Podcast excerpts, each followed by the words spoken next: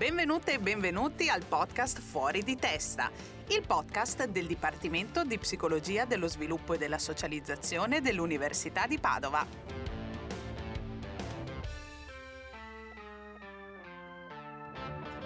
Oggi siamo qui con Silvia Salcuni, professoressa del Dipartimento e psicoterapeuta che si occupa di psicologia psicodinamica. Benvenuta. Grazie, grazie. Silvia, partiamo subito con le domande sciogli ghiaccio. Un bel libro o un bel film? Tendenzialmente un bel libro. Suggeriscicene uno, va. Uh, ce ne sono tantissimi. Beh, io leggo anche molto le saghe, tipo i Beati Paoli e tutti il continuo. E anche quando vengono fatti a film mi piacciono molto, però a me piace anche Harry Potter, mi piace Il Signore degli Anelli, lo Quindi leggo, l'ho abbini, esatto, libro Sì, e film. Sì, sì, sì, mi piacciono tante cose. Colazione, tè o caffè? Caffè tutta la vita. Vacanza, parco divertimenti o centro benessere? Fui da parco divertimenti, sono da centro benessere. Ok. Sveglia presto, lavoro fino a tardi. Sveglia prestissimo e dopo le 9 di sera sono cerebralmente indisponibile. Ottimo. Didattica o ricerca? Ah, aggiungiamoci anche la clinica. va? E clinica. Oggi ci aggiungiamo anche la clinica. Mm. Infatti, di cosa ti occupi al dipartimento? Allora, è una domanda molto complicata perché potremmo dire che in generale io mi occupo di cura delle relazioni. Da un punto di vista clinico, la relazione delle persone con gli altri, ma anche la relazione tra sé e sé. Dal punto di vista della ricerca, queste due dimensioni della relazione, e dal punto di vista della didattica io insegno, come dire, psicologia dinamica e diagnosi, quindi diagnosi, trattamenti, interventi, ma sempre da un punto di vista di un intervento, come dire, che passa attraverso la cura delle relazioni tra sé e sé e tra sé e gli altri. Vuoi dirci un po' che cos'è la dinamica? Per chi ci ascolta magari non so. So che è una domanda un po' complicata, ma un, un po' in poche parole, ecco. Allora, la psicologia dinamica in senso ampio è la psicologia che si occupa adesso, diciamo così, di quelli che sono tutti i derivati teorici della famosa teoria psicoanalitica freudiana. L'interpretazione dei sogni. Tanti si Esatto. avvicinano al- alla psicologia per quello. un Sì, po'. sì, è proprio un po' il mito del lettino, Certo. questi aspetti qua. La psicologia dinamica è più ampia che non solo la psicologia psicoanalitica in senso stretto e potremmo dire che si occupa prevalentemente delle relazioni, delle relazioni che ci sono tra, tra varie parti di noi, dentro di noi e tra noi e le persone esterne. Quindi la psicologia dinamica si occupa della relazione madre-bambino, si occupa delle relazioni tra coniugi o tra persone, amici, eccetera. Si occupa della cura delle relazioni anche, per esempio, eh, tra insegnanti e allievi o tra genitori e figli. È proprio un'attenzione. Voi provate a pensare alla persona A e alla persona B, le relazioni all'interno di A con A e di B con B, ma c'è l'altra relazione che è il vettore che unisce A con B. Questa relazione come le relazioni all'interno di ognuno di sé, tra i vari ruoli, le varie posizioni, i vari desideri, conflitti, bisogni, le relazioni vanno curate, bisogna occuparsene, bisogna proprio prendersene carico e tante volte bisogna imparare a farlo, perché non è una cosa che ci viene spontanea. No, però è anche un po' il nostro pane quotidiano, nel senso che è un po' impossibile non avere relazioni. È vero che sono state un po' compromesse in questo periodo storico, però tutti i giorni abbiamo a che fare con gli altri. Vuoi farci un esempio di uno studio magari recente o uno studio che vi ha portato a scoprire qualcosa di interessante per chi ci ascolta? Ecco, per esempio, c'è uno studio che io sto portando avanti da molto tempo e che si è anche modificato per via del Covid, che è quello che porto avanti con l'associazione Denet in varie scuole di Padova, sia medie che superiori. E lo studio si chiama Look at Me, che significa guardami. È uno studio finalizzato, come dire, ad accogliere nei preadolescenti e negli adolescenti proprio quelli che sono gli aspetti di benessere e di malessere, anche relazionale, anche tra sé e sé, quindi per esempio gli aspetti più depressivi o di ansia, accoglierli, valutarli e attraverso una ricerca e intervento che prevede dei focus group, che sono proprio come dire dei gruppi che vengono condotti nella conoscenza reciproca, nella modulazione affettiva, insegna a questi ragazzini a non stare isolati, ma a condividere le parti di sé con gli altri, a mettere in relazione dentro di sé e quindi a stare e a prendersi cura di sé attraverso le relazioni, guidate chiaramente da un adulto di riferimento che in questo caso è uno psicoterapeuta che conduce i focus group. Alla fine di questi interventi noi facciamo di nuovo una batteria di test per vedere proprio se c'è stato un cambiamento tra prima e dopo nella capacità di stare con gli altri, nella prosocialità, nella regolazione emotiva, nel bisogno di usare i device e quindi le relazioni virtuali invece di quelle eh, reali. reali. E è dal 2017 che lo facciamo. Nell'ultimo anno e mezzo abbiamo aggiunto anche tutti quelli che sono gli strumenti che valutano l'impatto del Covid e dell'isolamento e del lockdown che Safa Sandir, come dire, non ha fatto benissimo agli adolescenti no. e preadolescenti diciamo e che ne hanno proprio, più colpiti mm, forse. Ne hanno proprio patito. Però questo tipo di interventi piace molto anche ai ragazzi e alle ragazze di solito perché proprio si impara, come dire, a esporsi in modo protetto e a condividere e si cresce in questo confronto, guidati da un adulto che sia in grado di farlo, che ti dedica proprio tempo per fare questa cosa. Certo, immagino che non sia facile né per chi conduce né per chi partecipa, perché le relazioni sono forse qualcosa di intangi- intangibile, è difficile mm-hmm. anche, anche, le emozioni sono difficili a volte da spri- esprimere e magari non ci sono tante occasioni, penso al contesto scolastico in cui parlare di cosa si prova. Ma come reagiscono un po' i ragazzi alla partecipazione a questi focus group? Di solito sono molto contenti. In realtà il desiderio e il bisogno che i ragazzi hanno di parlare di loro è molto maggiore di quanto non venga riconosciuto nella frenesia del nostro mondo.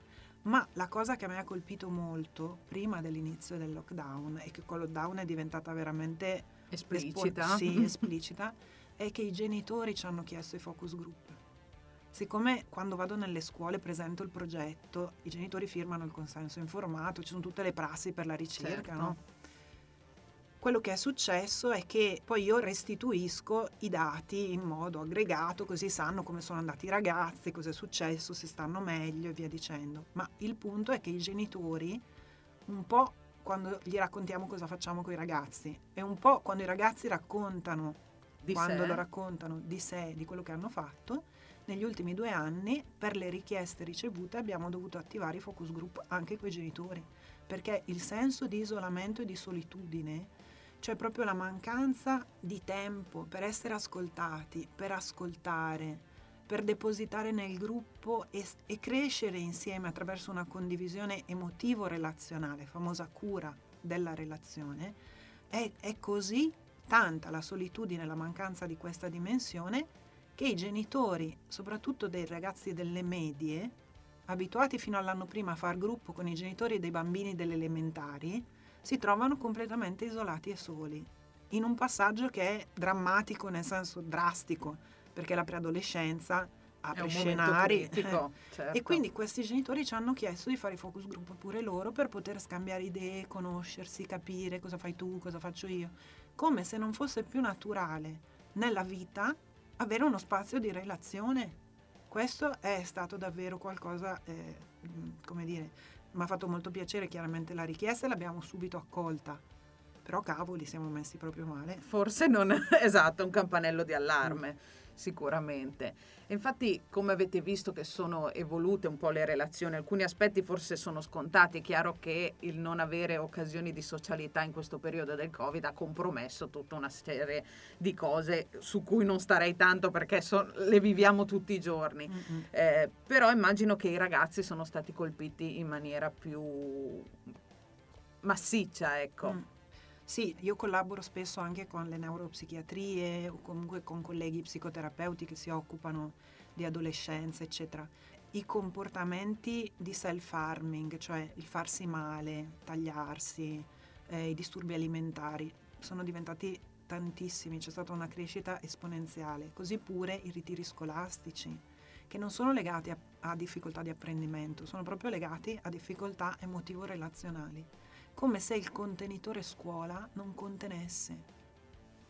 Certo, questo è disarmante perché immagino anche per gli insegnanti, perché poi pensiamo alle diverse figure che ruotano attorno al mondo dei ragazzi, abbiano anche loro difficoltà magari a creare delle occasioni in cui parlare di qualcosa che non è didattica, perché il programma è tanto, poi c'è la DAD, sappiamo che ci sono una serie di fattori. Mm. Voi lavorate anche un po' con gli insegnanti? Sì, sulla falsa riga, come dire, dei focus group che ci hanno chiesto i genitori, in realtà gli insegnanti non ci chiedono i focus group personali, ma ci, credono, ci chiedono corsi di formazione sulla gestione di questi aspetti emotivo-relazionali che loro intuiscono perché sono persone di lunga esperienza la maggior parte delle volte, ma non sanno come gestire. Quindi chiedono di essere istruiti sul cogliere i segnali e messi in rete. Infatti, eh, come dire, sia l'associazione che anche i servizi clinici per cui io lavoro per il Dipartimento e l'Università li abbiamo tutti messi in rete, è un continuo fare segnalazioni, invii, eh, momenti di mm, un po' di eh, confronto anche con gli insegnanti sulle macro situazioni, come si gestiscono, eccetera. Però davvero con il Covid in modo particolare l'aumento di questo stato di, di malessere e di bisogno è diventato veramente tanto. La parte clinica di accoglienza è diventata quotidiana, mi viene da dire, nel senso che è proprio tanto, è tangibile.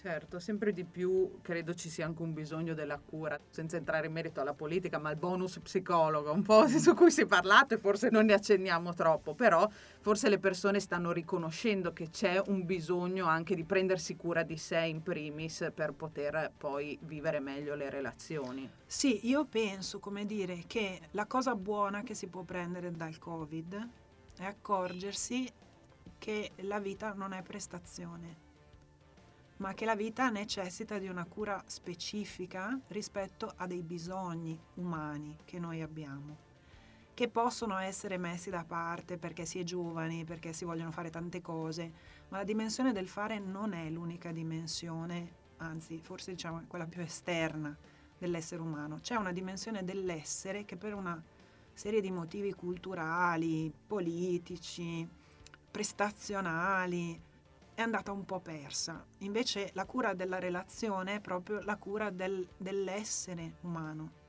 perché l'essere umano è profondamente relazionale, sia tra pensieri ed emozioni tra sé e sé, che vanno proprio monitorati e tenuti presente, perché hanno un significato, mentre tenerli separati, come dire, ti fa diventare separato. Separato proprio, esatto. esatto. E, e sia con gli altri.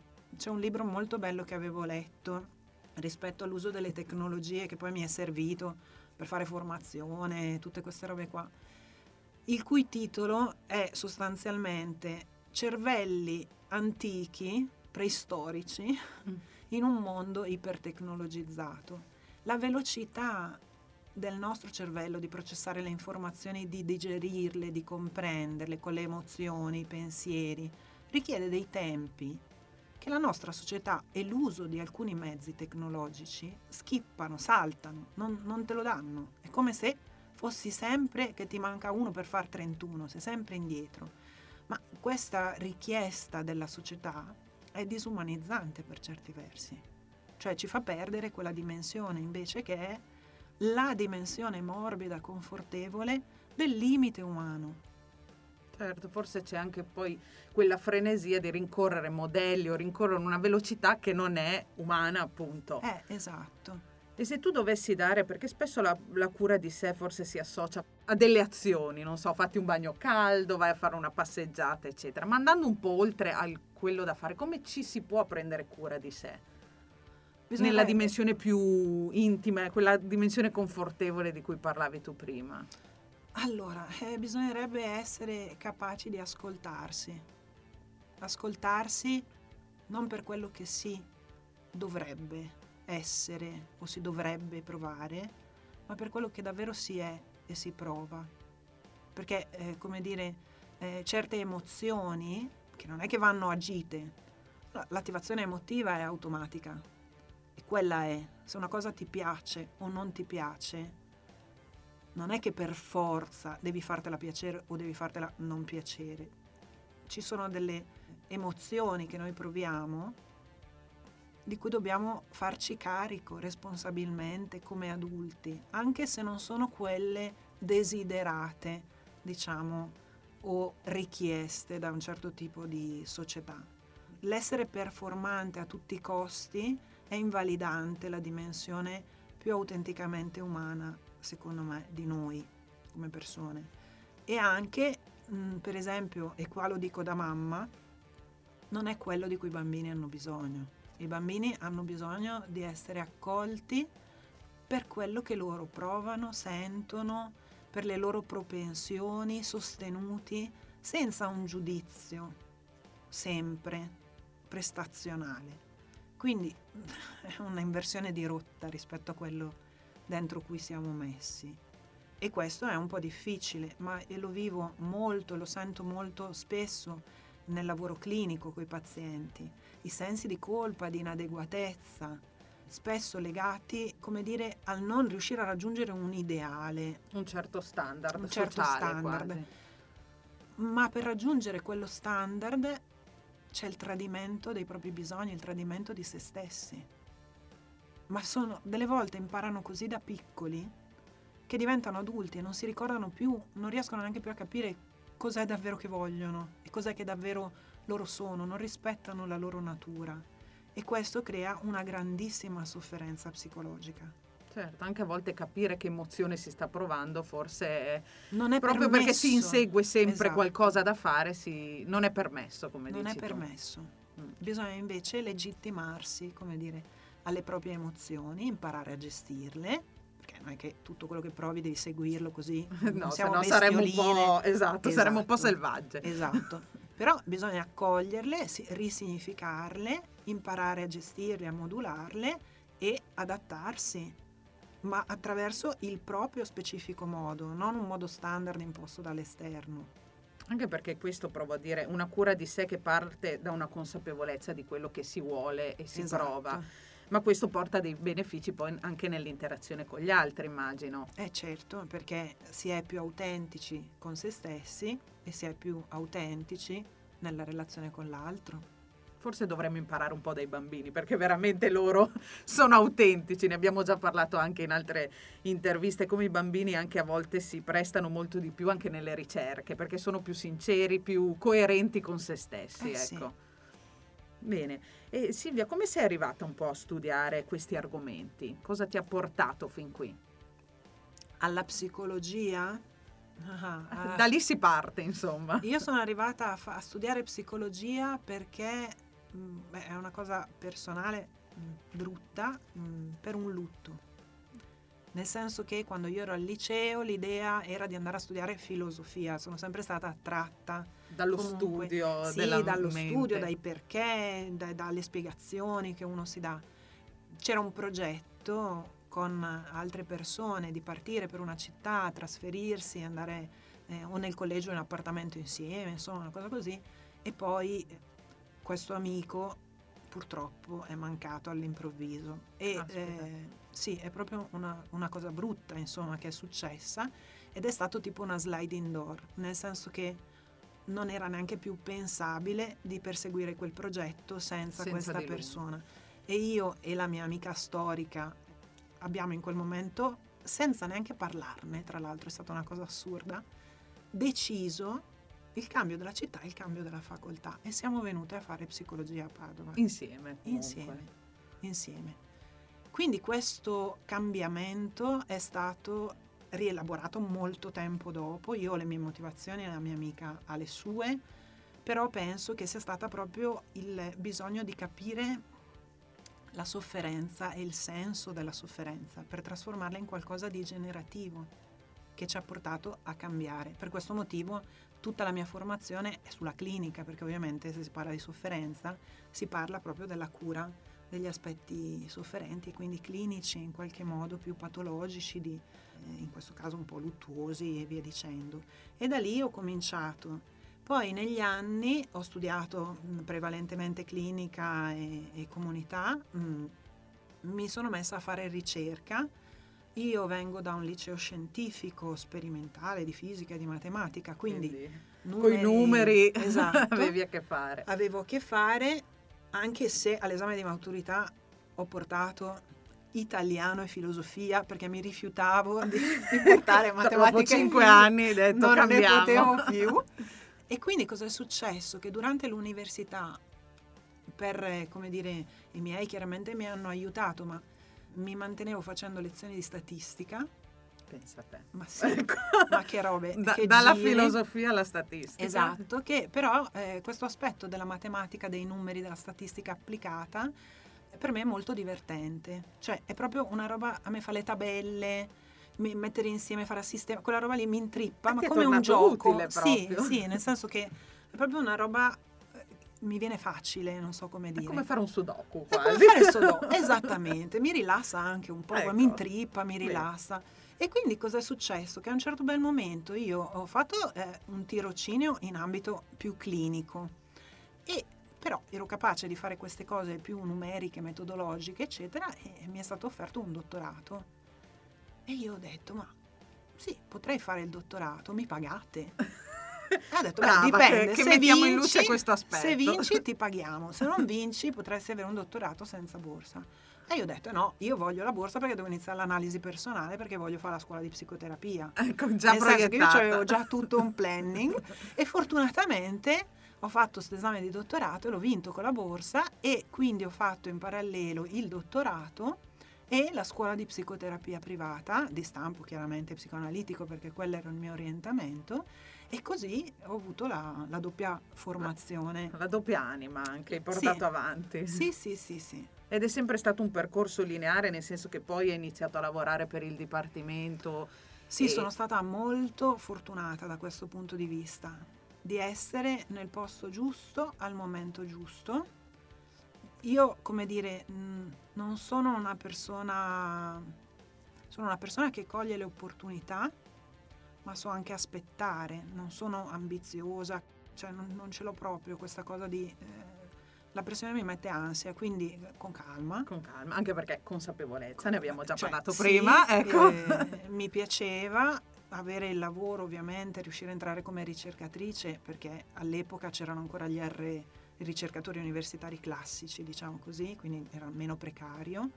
Mi è molto piaciuto, però per dire, nonostante il diploma mh, come psicoterapeuta, per come sono fatta io, la libera professione, con tutto lo stress della libera professione, non mi torna. Non era nelle tue No, corde. a me fare quella che lavora all'università, che ha lo stipendio fisso, non guadagna né di più né di meno. C'ho quello e faccio le cose che mi piace.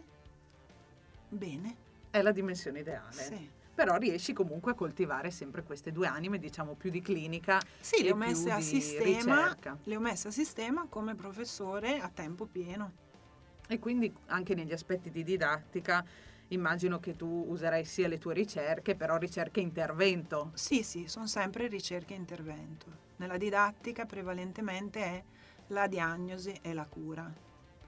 Io, come dire, um, sono per la cura, la cura della relazione, gli aspetti più emotivi, relazionali, eccetera, però sono molto quadrata per via del sudoku E certo, precedente. della- di del piacere nelle tabelle. ecco. Esatto, per cui sono una di quelle che pensa che la diagnosi sia un atto necessario, non definitivo, di passaggio, nel senso che la diagnosi si modifica nel tempo, va tenuta monitorata, anche durante la psicoterapia. Ci sono degli aspetti che tu devi guardare se aumentano, se calano, cioè i numeri, test, ha senso usarli ed è un piano più quantitativo.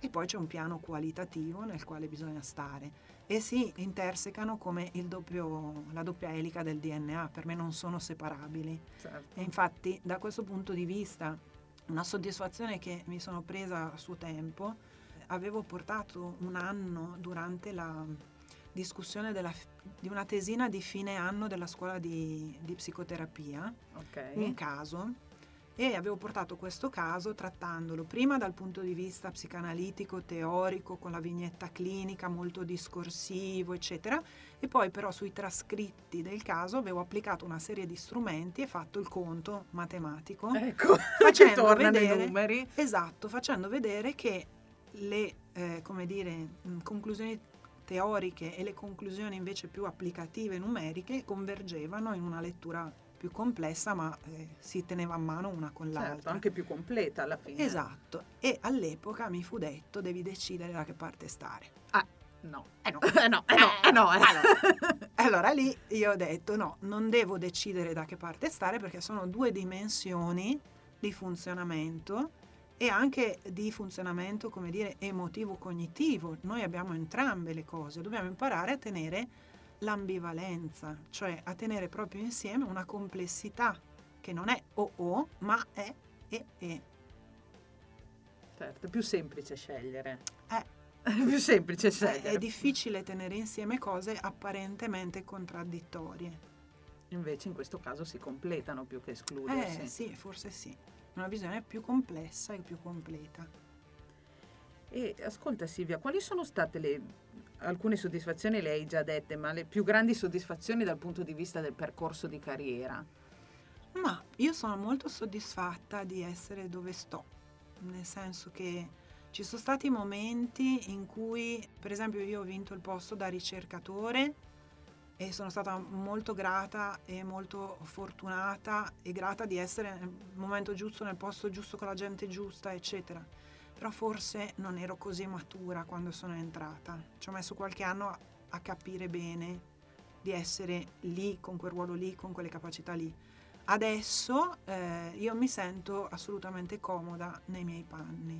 Quindi la soddisfazione non è un evento puntuale, è più il raggiungimento di uno stato di, di centratura, di maturità lavorativa, di, di competenza, di capacità che sento mi viene riconosciuta e che riesco a riconoscermi. mm, Come tua. Sì, sono esattamente dove devo stare, non so come dire. Perfetto. In questo momento sei in uno stanzino un po' piccolino Sì. dove stiamo registrando, però No, vabbè. carino, ecco, carino. forse. Sì, insomma, dai. Ottimo. Invece quali sono state le più grandi sfide? Uh, la più grande sfida in assoluto è stata conciliare eh, la sfera privata della maternità con il lavoro.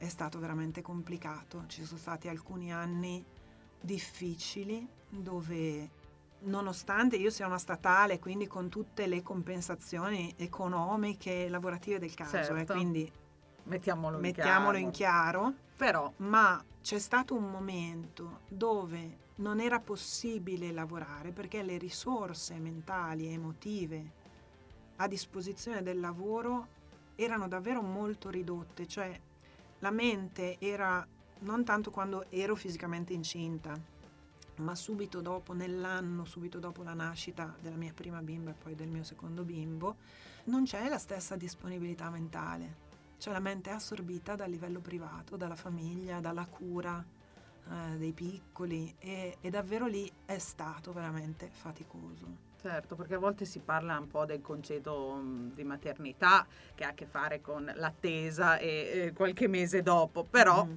insomma i bambini sono impegnativi sempre, non solo in quei mesi lì. Esatto. E in un lavoro così cognitivo che comunque richiede delle energie mentali molto attive, immagino che sia difficile Lì conciliarlo. è stato proprio, sì, faticoso. Fortunatamente mio marito è, è veramente è la persona migliore che potevo trovare da questo punto di vista.